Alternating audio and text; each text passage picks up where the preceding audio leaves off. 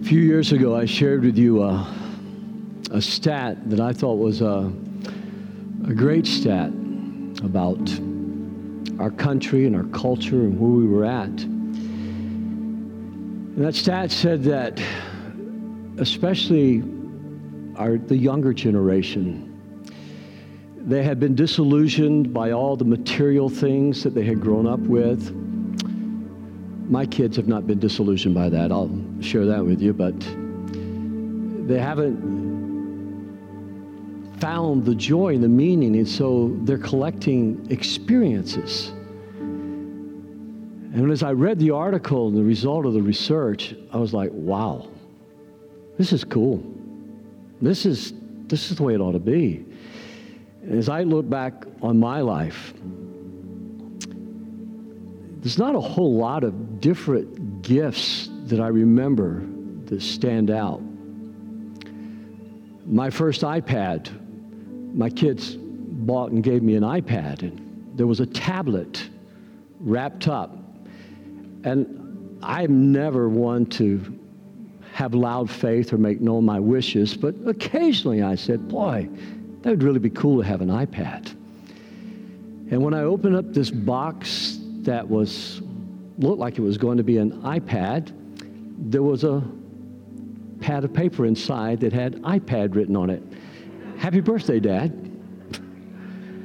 That iPad, I have no clue where it's at, but that memory, that tablet, I still have. I remember Christopher and I, we, we zip lined several miles across the mountains, watching his face and the pictures and video I have from that. What a cool experience. Taking Andrew for the first time to go out fishing. And if you know our oldest son, Andrew always knew a better way. We're out in the middle of the lake in the canoe, and he says, that, That's not the way to do it, Dad. I go, Oh, it's not. He'd never cast a spinner in his life. I said, Well, you show me how. So he cast his brand new spinner, and it just went flying out in the middle of the lake. He went, Go get it.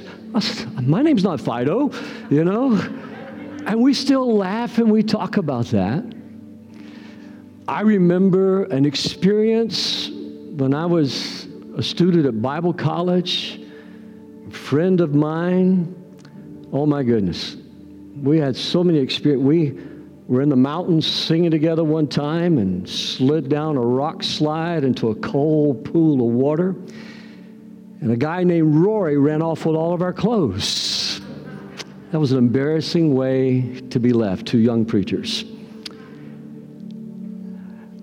I'd like for one of my best friends I've ever had in my life, Daryl Simica Dement. Would you stand this morning? They're here visiting with us today. Would you give them a big hand and welcome them? I love you, bud. You really honor. I could go on, but it would embarrass both of us, you know, so I won't do that. But Daryl has been a pastor and a music pastor, and they're kind of vacationing here in Michigan and uh, was with another one of our college classmates this week. And I'm so glad you came to worship with us today, Daryl. But it's those experiences that I've collected over the years. It was Amy when we first adopted Amy. And the trauma that she had in her life the only way she would go to sleep at night is laying on my chest. So I would hold her on my chest at night. I was the only one, because of the trauma, that could bathe her and dress her for those first few weeks. And watching her grow to love Becky and those memories and those experiences of being walking and Amy as she was able to transfer that love and affection to her mother and hold her hand and trust her and talk to her. Benjamin, when they were little, Ben and Amy didn't get along very well. Becky called me one day and I came home from the district office and she says, Benjamin needs some daddy time. And I pulled in. I had a Maxim at the time, and I remember I pulled in and And just as soon as I got in the garage, he come bursting out the door, got in the front seat, spread his legs as far as he could, went, no, Amy. just that experience. One time I had 67 students in Bariloche, Argentina. Beautiful, beautiful place in the mountains of Argentina. We all went to a ski slope, and our insurance would not allow me to take them snow skiing because Argentine ski slopes didn't have the safety things that we have. We were a mile up the mountain, and there was a place that you could rent. They called them fanny sleds. And it's just a little piece of plastic, and you can put them between your legs and pull it up like this, and you lift your feet. I never knew human beings could travel that fast on a piece of plastic. Well, we're having so much fun, and when we're probably a quarter of a mile from the bottom of the ski run, the kids decide we're going to make a chain. Well, I'm getting to the back of the chain. No way. I had to be at the front of the chain. I will never forget 67 kids behind me, including my wife.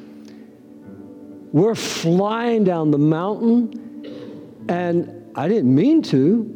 It was a mistake, but I dropped my feet. And when I dropped my feet, 67 kids buried me in the snow. I thought I was going to die.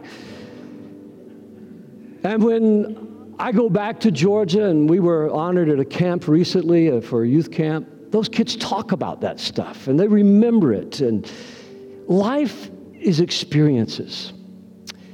And I'm not just saying this, but this morning, I think you were really experiencing the love of God. Because I could really hear you singing loud. And I'm standing in front of Daniel playing the drums. And sometimes I can't hear anything but our drummer but I could hear you singing this morning, so I snuck a peek and you're singing and lifting your hands. We're experiencing the love of God together. And you know, this morning, that's what I want to talk to you about. I want to talk to you about three things God wants you to experience. But I'm not talking about experience just for the sake of experience. All of these experiences are meaningful in my life. But sometimes, as a charismatic or a Pentecostal, people will say, You're just about experience. Well, that's not true. I know for maybe some people it is. But I want to talk to you about a biblically and a theologically informed experience of God this morning. So that when we pray for somebody to be healed, we're standing on solid ground. When we minister in the power of the Spirit, we're standing on solid ground, not as charlatans trying to work up somebody's emotion, but the reality that there is a being uncreated that exists outside of space and time, and He loves us, and He sent His Son in order to be able to adopt us into His family. That God wants us to experience the reality of His presence. This is not about living for experience. This is about living for God and experiencing the presence and the dynamic of God in your life. Would you like to study that with me this morning? Would you like to see what he has to say about that? Then would you stand and let's pray. Father, in the precious and the holy name of Jesus, we want to look at just one passage of scripture this morning and, and ask you that you would open our eyes. I'm so grateful for that aha moment with Becky. But as I stand here this morning, I'm praying for an aha moment, Lord, with every single one of us in this room today, with those that are listening in online, God, for every one of us to experience you, Lord. Oh, Jesus, if there's anything, if there's anything that I, I covet and I crave for this church today, Lord, is that they would know you and the power of Christ's resurrection today. So I ask you, God, as we talked about last week, give us eyes to see and ears to hear and open our understanding that we might grow in the grace and the knowledge of our Lord. For it's in Jesus' name I pray. And everyone said, Amen and amen. One passage of scripture before you're seated. It's an unusual passage for Paul. It's the only time he writes a sentence like this in all of his epistles. And there's a reason to the Corinthian church that he closes this out like this. May the grace of the Lord Jesus Christ and the love of God, now notice, in this passage, it's very unusual for him to say Jesus first and then the love of God. May the grace of the Lord Jesus Christ, the love of God, and the fellowship of the Holy Spirit be with you all. See, I told you Paul was a southerner. Turn around to your neighbor and say, May the grace of the Lord Jesus be with you today. Would you do that? And you can be seated this morning.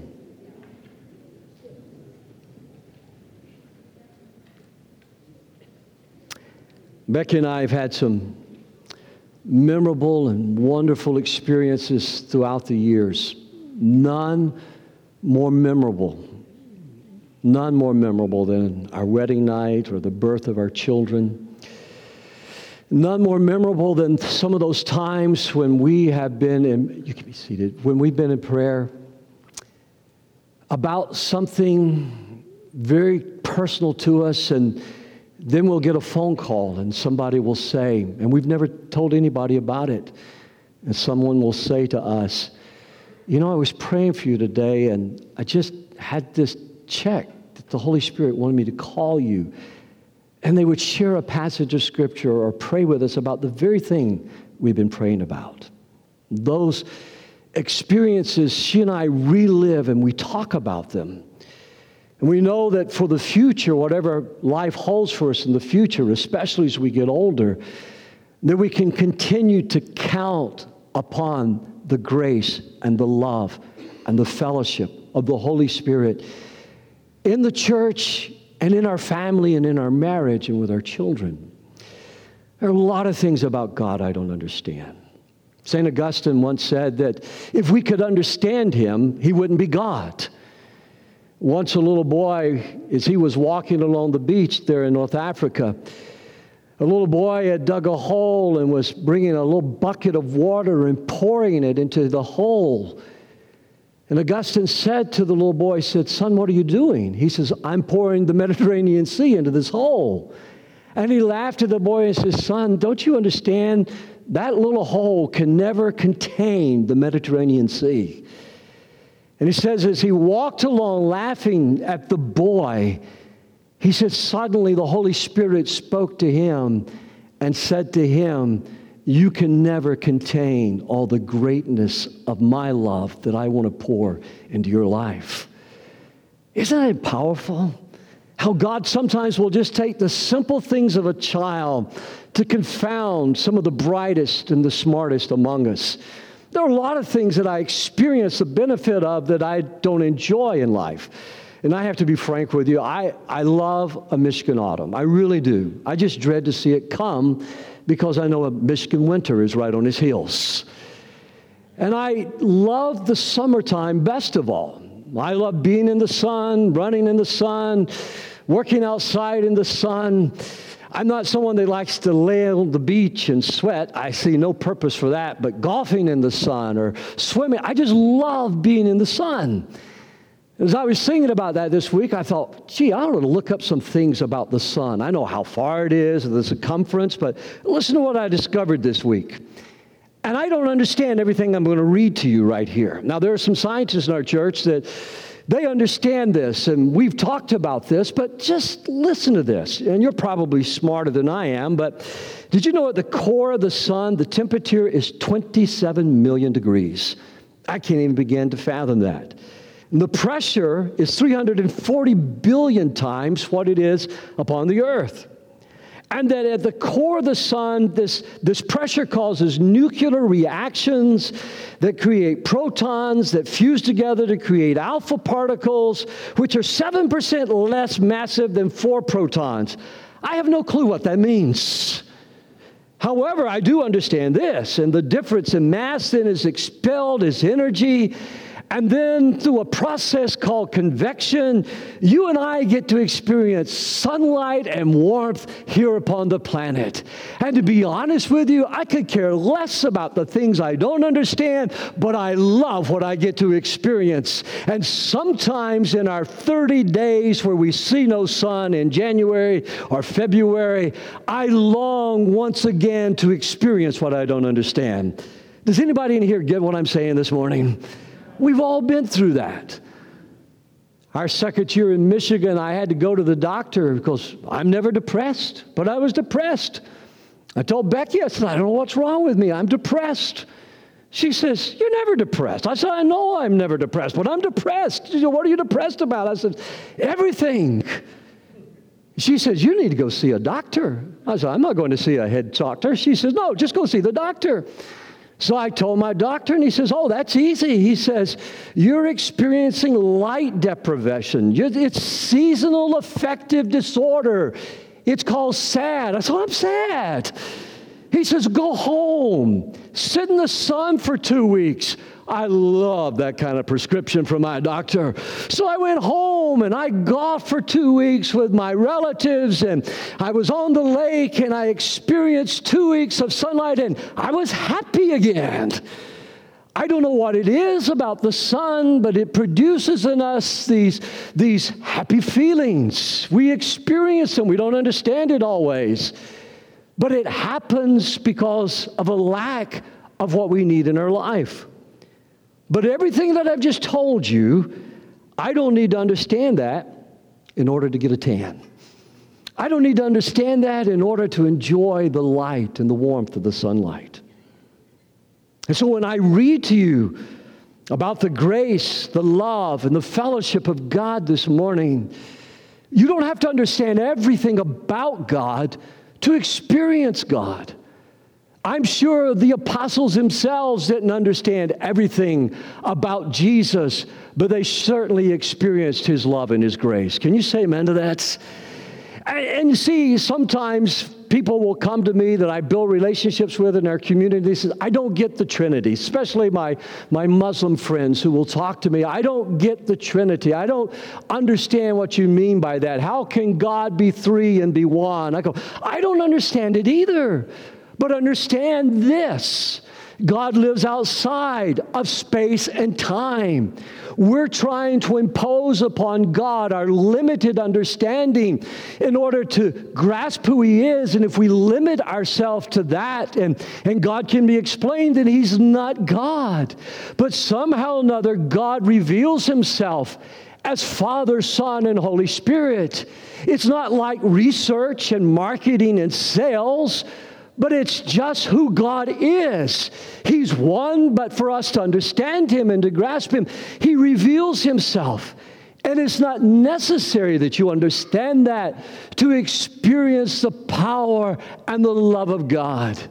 And recently, as I shared this with one of my unsaved friends, tears began to form in his eyes, and he says, Oh, I would like to believe that.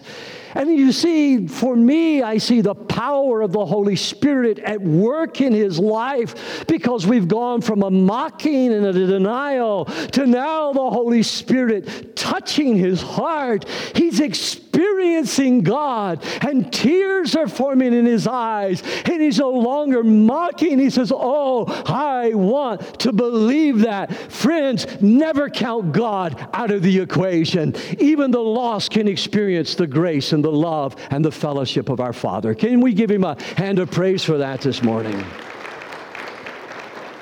So, God, I believe, wants you wants you.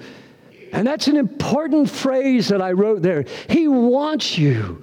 We all want to know what God wants us to do. I prayed often for people to know the will of God, to know should we get married, to know should we adopt, should I take this job, should I move. There were people in the video just a few moments ago that I thought of. I prayed with them about things they wanted to know before they made major decisions because they want to please God.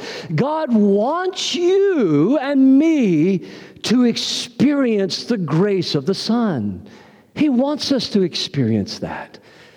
To be able to not just know it in our heads, but to feel and to experience.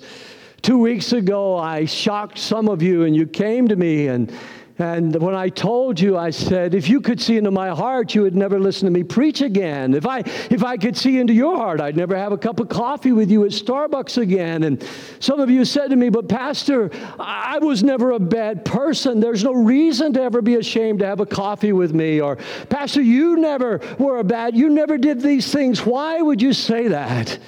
And as a pastor, it broke my heart. It didn't make me happy or glad, but it caused me to realize how little sometimes we grasp our need for a grace and why John Newton would pen those words about grace being amazing.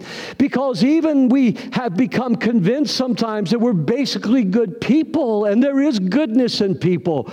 But friends, understand this sin has destroyed, sin has destroyed our lives lives. It has given a sense of pride that somehow or another we, God didn't really need to send his son because when we say that, we're denying our own need for God's grace because my sin helps me to see what Christ really did. If I wasn't that bad a person, God could have said, There, there, Denny Benny, it's okay. We can just go on from here. There, there, that's no big deal. You went from sandbox to sandbox looking for reality. You never had had any coke come out your nose except when you burped wrong one time. You see, we misunderstand the grace of God. If his sin was not that bad, there would have been no need for God to have sent his son and crushed him on the cross for your sin and my sin. There would have been no need for Christ to have hung there. Jesus' cry on the cross, My God, my God, why hast thou forsaken me? It was not that Jesus was afraid of death. It was not that Jesus was even afraid of suffering, but the wrath of God against all sin was poured out upon Jesus so that you and I could be born again. Grace is when God gives us what we don't deserve. We don't deserve this relationship with the Lord. Chuck Colson, in one of his books, was describing a time, if you don't know who Chuck Colson was, and I realize the older I get, there are people sometimes who don't know these persons I call out, but Colson was the hatchet man for President Richard Nixon and went to prison for a while during the Watergate scandal, was marvelously born again, became a passionate follower of Christ, and spent the rest of his life ministering in prisons. But Colson was invited to address a group of Wall Street tycoons, and he talked about our total depravity. He talked about our sin, and all of a sudden, these tycoons were getting nervous and clearing their throats. And finally, one of them said, Mr. Colson, surely you can't believe in that kind of thing. And Chuck Colson looked at them and said, Not only do I believe it, but I experienced it. So one of the businessmen looked at him and he says, Mr. Colson, are you saying, are you saying to me that unless I commit my life to Jesus, unless I am born again, I won't go to heaven? And Colson looked at him and he says, As much as I fear that I may never receive an invitation to have the opportunity to speak to you again, I must must be honest with you that unless you confess your sinfulness, unless you acknowledge Jesus Christ as your Savior, you can never be born again and you will never go to heaven. And some of the men guffawed, but it was that man then who got up and came to Colson and said, May I speak to you privately? And there Colson led him to know the Lord, and he became one of Colson's most committed supporters in the ministry. Friends, hear me this morning. Never be ashamed of the gospel of the Lord Jesus Christ. Never be ashamed of the cross of Jesus Christ. And never, ever, ever deny your need of the amazing grace of God this morning. Never. You see, sin condemned me, but grace give me hope. Sin pulls me down and threatened to destroy my life, and grace gave me life. Sin robbed me of all of my joy, but God's amazing grace fills us with joy, and we can experience the peace and the love and the joy of God this morning. It's why Paul then would write these words to this charismatic Pentecostal church who were enamored with signs and wonders, who were enamored with miracles, who were enamored with tongues and things of that nature. But for them, experience mattered more than truth. And so they ignored some of the grossest immorality that's not even fitting for me to speak of from behind this pulpit. So they ignored the divisions that were threatening to rip their church apart. And so Paul wrote these words For Christ didn't send me to baptize. And the reason he said that was only because there were people bragging about who baptized them and they were creating cliques around that. It would be like if you were saying, I'm of Pastor Rick or I'm of Pastor Corey, who generally do our baptisms around here. For Christ didn't send me to baptize, but to preach the good news, and not with clever speech, for the fear that the cross would lose its power. And the message of the cross is foolish to those who are headed for destruction. But we who are being saved know that it is the very power of God. So when we preach that Christ was crucified, the Jews are offended and the Gentiles say that it's all nonsense.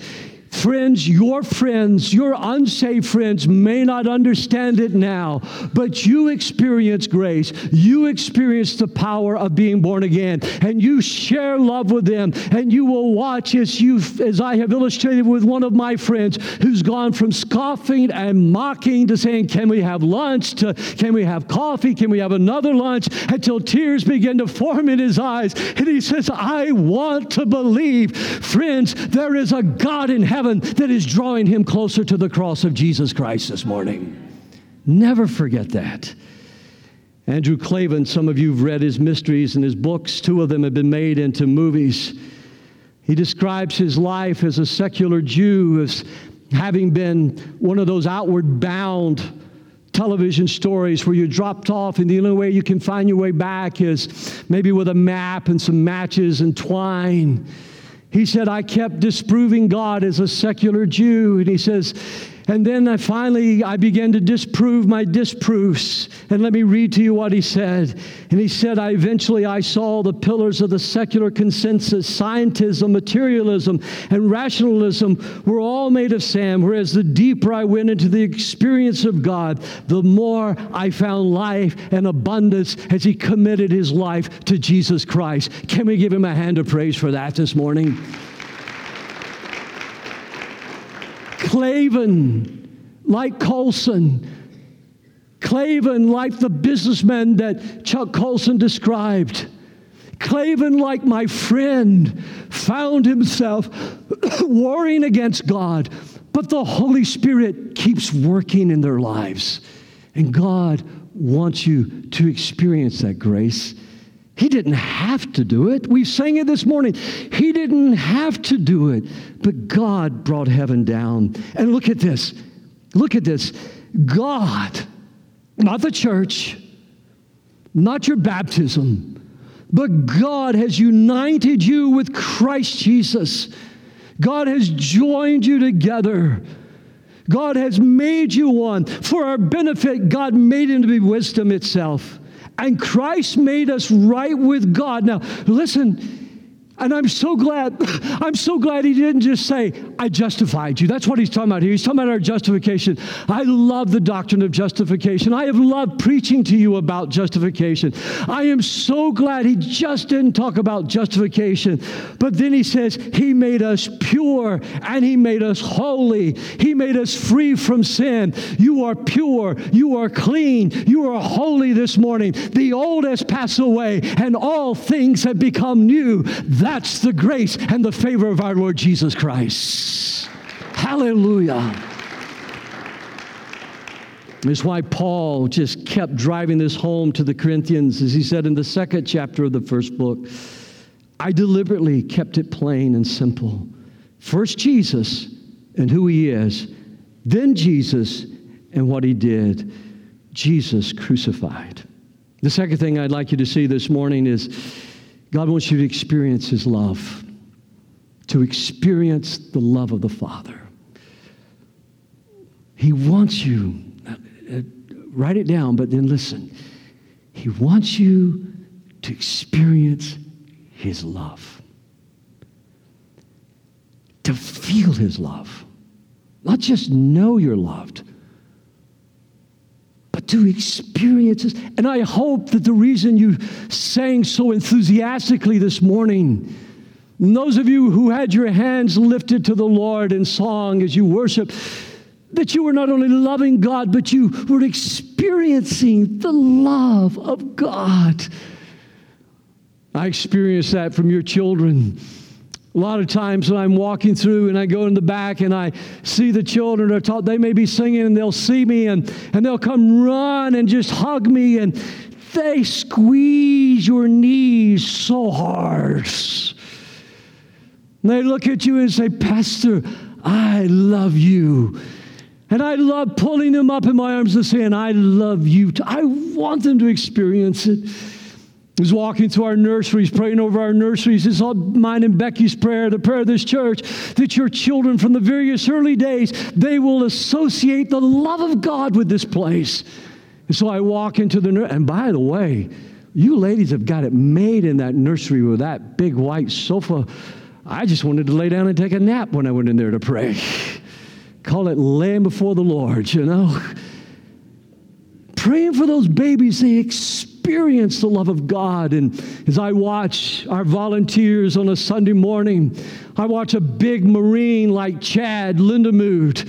Chad just ripples like a horse when he walks, you know, and drives a Corvette convertible. I mean, he's just cool macho all over, you know. His wife calls him a caveman.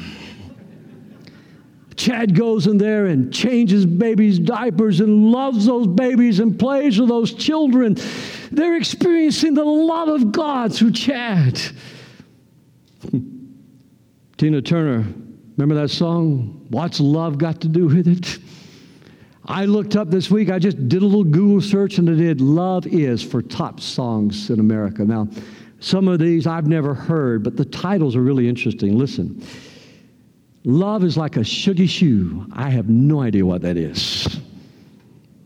Love is an IOU. Love is a traitor. Love is a glass of champagne. Love is hell in a small hotel. These are all songs that became number one songs. Love is groovy. Love is not one color, child. Love is a four letter word. Love is a five letter word. Love is a funky thing. Love is suicide. Love is for suckers.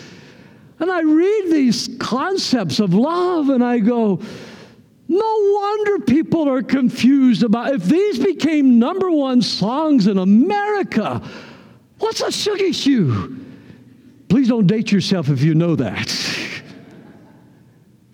But what is love? God wants you to experience His love. Love was God sending His Son to die for us. Listen to 1 John chapter 4 and verse 8. Anyone who does not love does not know God, for God is love. Say it with me. God is love. One more time. God is love. Now look at how God demonstrates His love. God showed how much He loved us by sending his one and only Son into the world so that we, we, you, me, y'all might have eternal life through him. This is real love. No, then that gets my attention. I mean, it's all got my attention. God is love. This is how we know we love God. But now he goes, it's like, I want you to get, it's, you know John's a good preacher because sometimes he says the same thing three different ways. He's saying, I want you to get that this is real love. Not that we love God, but that he loved us and he sent his son as a sacrifice to take away our sins. Do you love God this morning? Let me ask you, do you love God this morning? As you sang that song, were you loving Him? Were you singing to Him with a joyful noise this morning? Thank you. Did you sing to Him with a joy? Did you love Him as you sang to Him this morning? Some of you just lied because you weren't here on time to sing. I looked out there and I didn't see you there. The altars will be open after church. You see, you got to understand this. The reason you love God is not because you're good. You love God because He first loved you. Your love for God is the fruit of the root of God's love deep inside of your heart. And the love that I share with Becky and my children and for this congregation and for my lost friends, it's not because I'm a loving person, it's because love Himself dwells inside of us and has made us to be born again and adopted as His children. Can we give Him a hand of praise? Praise this morning. Hallelujah. I love that line that says, reintroduced his love, as Melody sang this morning. So I really need to camp on this for just a moment, so bear with me. John goes on and he's, he's like, it's like me saying, pay attention, listen, because see how very much our Father loves us. For he calls us his children, and that's what we are.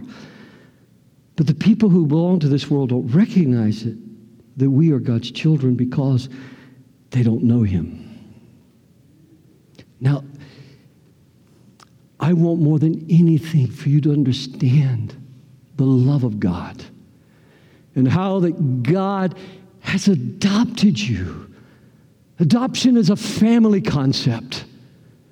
Those are powerful words. It's Becky and I, as adopted parents, I, and those of you that are adopted parents in this congregation, you know what I'm talking. It's a family concept. It's there's something about choosing those children. I read a book a few years ago about a family who went to Russia to adopt two little Russian boys. And they were so stunned when they walked into the Russian orphanage. And there, those boys were lying in their own human filth and terrified boys, and they were not allowed to touch them. They were only allowed to see them. And the next day, as the, the adoption papers were signed and the, the, the father had prayed over them, he says, I'm going to take you out of this. I'm going to love you. You're, you're going to be loved. You're going to have a mother and father who love you. Your lives will never be the same. He said, I did not realize how meaningful that prayer was because the next day, when they took him out of that orphanage and they brought him into the sunlight, those children had never experienced sunlight. They had only lived in a filthy, dim orphanage. They had never heard the closing of the door. They had never heard the sound of a car. Everything terrified the boys, everything scared the boys. This was a brand new experience. All they knew was the filth of living in a Russian orphanage and the fear of deprivation. But he goes on to tell this wonderful story about how his children grew to be loved, how his children no longer hid food because they were afraid they wouldn't have enough enough food, how his children grew bold enough. He said, We knew we were making progress when they would say, they would ask us to stop at McDonald's and get them a happy meal. Friends, do you know how much your adoptive father loves you? He took you out of the human waste of sin, he brought you into the sunlight of his love, and he says to you, Ask me for anything in the name of Jesus. We don't ask because we're good, we ask because God is love this morning. Hallelujah. That's what it means to experience the love of God. J.I. Packer, in a book I've recommended over and over to you, and Adam, if you would just go to the last paragraph of that quote where it says adoption is a family idea. The wise will read this book. But Packer writes, he says, adoption is a family idea conceived conceived in terms of love and viewing God as Father. In adoption, God takes us into his family and fellowship. He establishes us as his children and heirs. Look at these three words. This gets me more than heirs closeness, affection, and generosity are at the heart of the relationship. Let's read that together. Closeness, affection, and generosity are at the heart of the relationship. That's your relationship with God. Let's read it one more time. Closeness, affection, and generosity are at the heart of the relationship. To be right with God the judge is a great thing. But to be loved and cared for by God the Father is greater. To be loved and cared for by God is greater. Oh, may God bring that from here right to here. And then finally, this morning, God wants you to experience, God wants you to experience the fellowship of the Holy Spirit. Some of you, I may have unnerved just a little bit talking about miracles and signs and wonders, talking to you about such things as healing, people who pray in the Spirit. But I want to say to you again don't be deceived by the charlatans who go on television.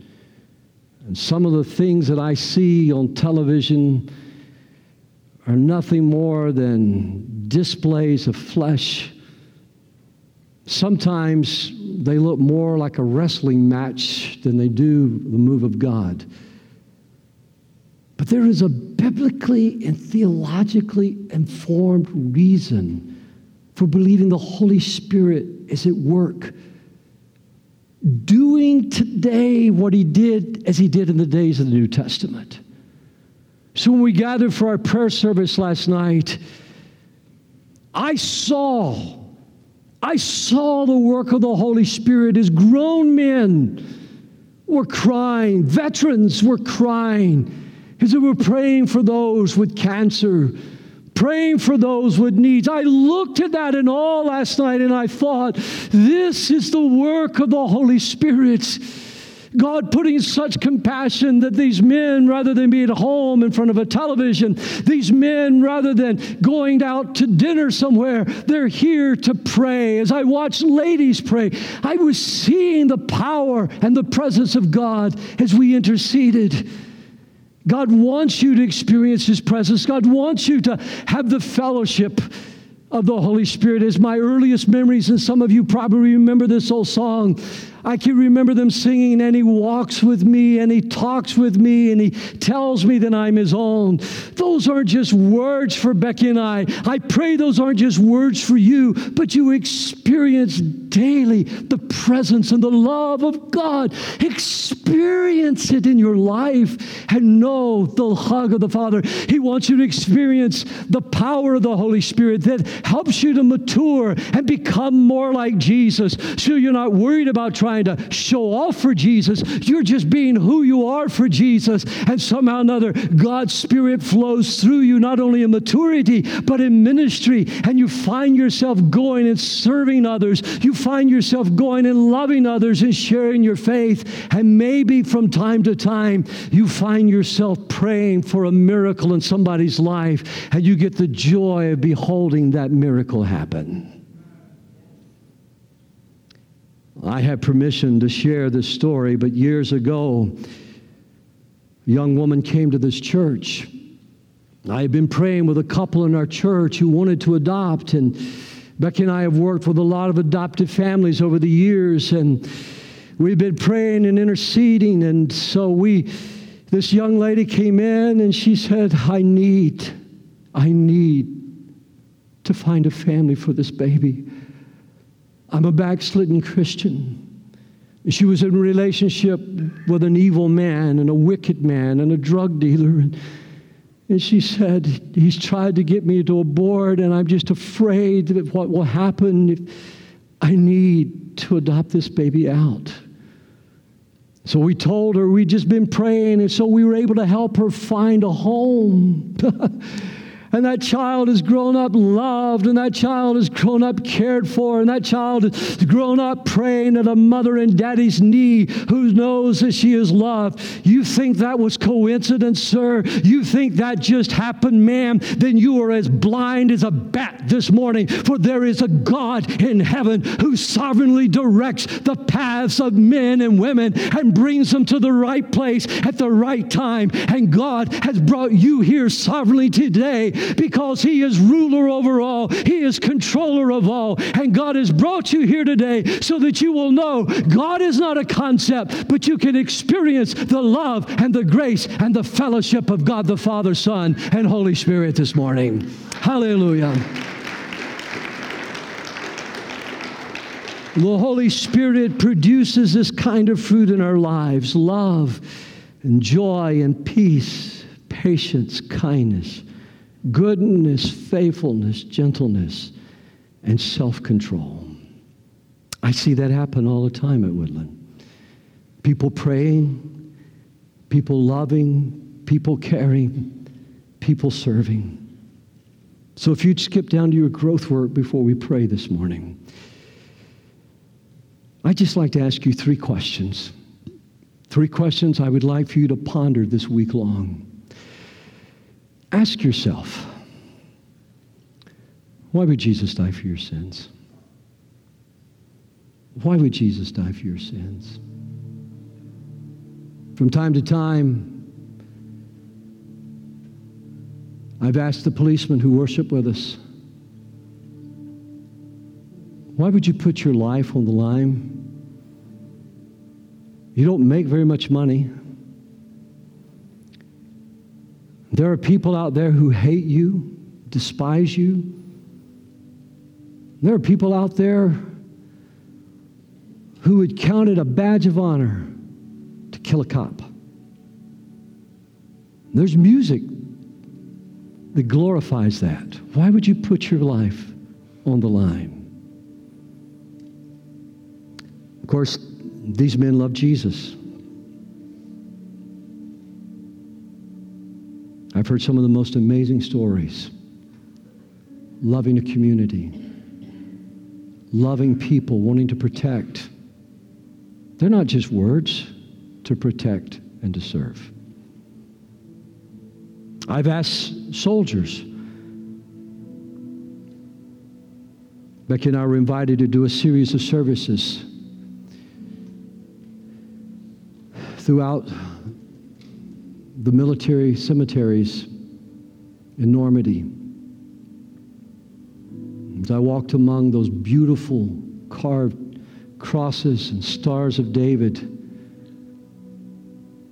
guy behind the scenes tours she and I did and conversations.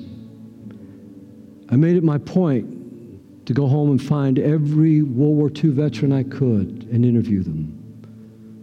Why did you do it? One elderly man in Savannah, Georgia, cried as he recounted the landing, coming off that craft. His buddies being blown apart, wading through the body parts in the water. He said, Nobody's ever asked me what you asked me. And there at Evangel Temple in Savannah, Georgia, he began to weep. He said, I volunteered because I wanted to protect my family and my country. He taught me so much about love. Why would Jesus die for your sins? Y'all come on up. That's a question you'll never be able to fully answer, but it's just a question I hope that will help you love God back and help you one more time to be amazed at His grace. Second question Do these three words that Packer wrote, do they define your understanding of God's love? If not, that's why He brought you here today. Do closeness, affection, and generosity, do they define your understanding of God's love? Maybe in your small groups tonight, you can talk about? Do these three words do they define our understanding of God's love? Are you still trying somehow or another to labor under this concept? I'll never be able to do enough. I'll never be good enough. I need to do this. To, you don't have to do anything to earn God's blessings. And then finally, what are you doing right now? Right now, that requires the work of the Holy Spirit in your life. What are you doing at this moment? I mean, could you go on with it if the Holy Spirit wasn't present? And we just talked about that in the first of this series. There's a lot of what I do, I don't need God's help to do it. I mean, human ingenuity can get a lot done, can it? I mean, let's be, human ingenuity can get a lot done with what God has given us. And so I have to ask myself from time to time, Denny, what are you doing that really requires the presence and the power of the Holy Spirit in your life? So I'm going to ask you, if you would, would you stand up and would you come? We don't do this often, but come and join me at the front of the church. The team is going to lead us one more time in a song of worship. So just come. If you can stand, stand. If not, feel free to sit. But let's all come together. Lord, I pray for the presence and the fellowship of the Holy Spirit be manifested among us.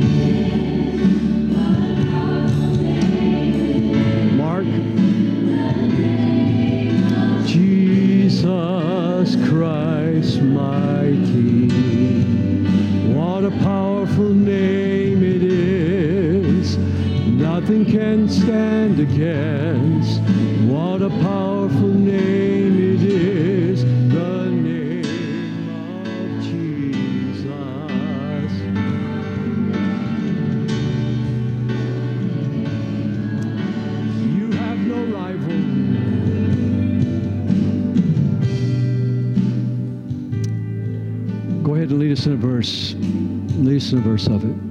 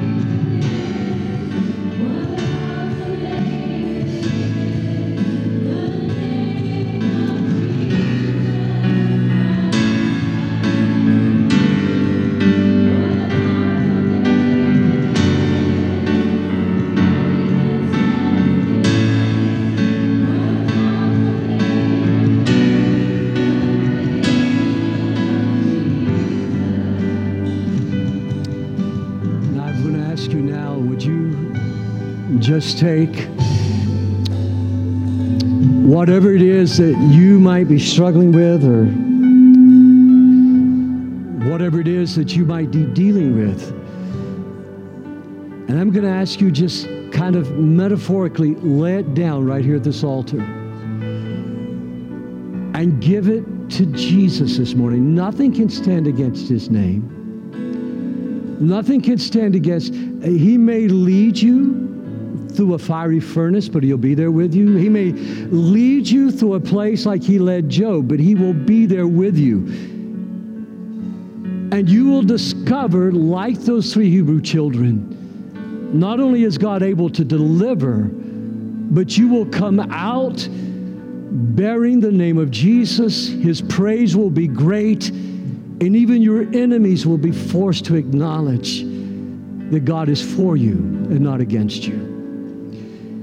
And if you're standing here and I'm looking around and you've come to Woodland today and you're not a follower of Jesus, or maybe you just need to be reintroduced to his love. You've wandered away from, right now, you metaphorically just lay all of that down here at the altar and say, Jesus, I need you. God brought you here today so you could experience the grace, the love, and the fellowship of God Himself. Now, Father, I pray these words over us. I pray them in the name of Jesus, that the grace of the Lord Jesus Christ, the love of God, and the fellowship of the Holy Spirit. God, this is what you want for us. This is what you want us to experience. Nothing less than the grace and the love and the fellowship of God. And so I ask you now in Christ's name, shatter, Lord, every wall of doubt. Shatter, Lord, every chain of unbelief. Father, break every yoke of bondage. Have removed from every mind, Lord, that band that snaps, Lord, in place to keep us from comprehending how great your love is. And for those of us who love you, Lord, may we never ever counted that God, we love you first. We love because you first loved us. Now experience that in the name of Jesus. In the name of Jesus. There is no rival to God. There is no power in hell. There is nothing that can separate you from Him.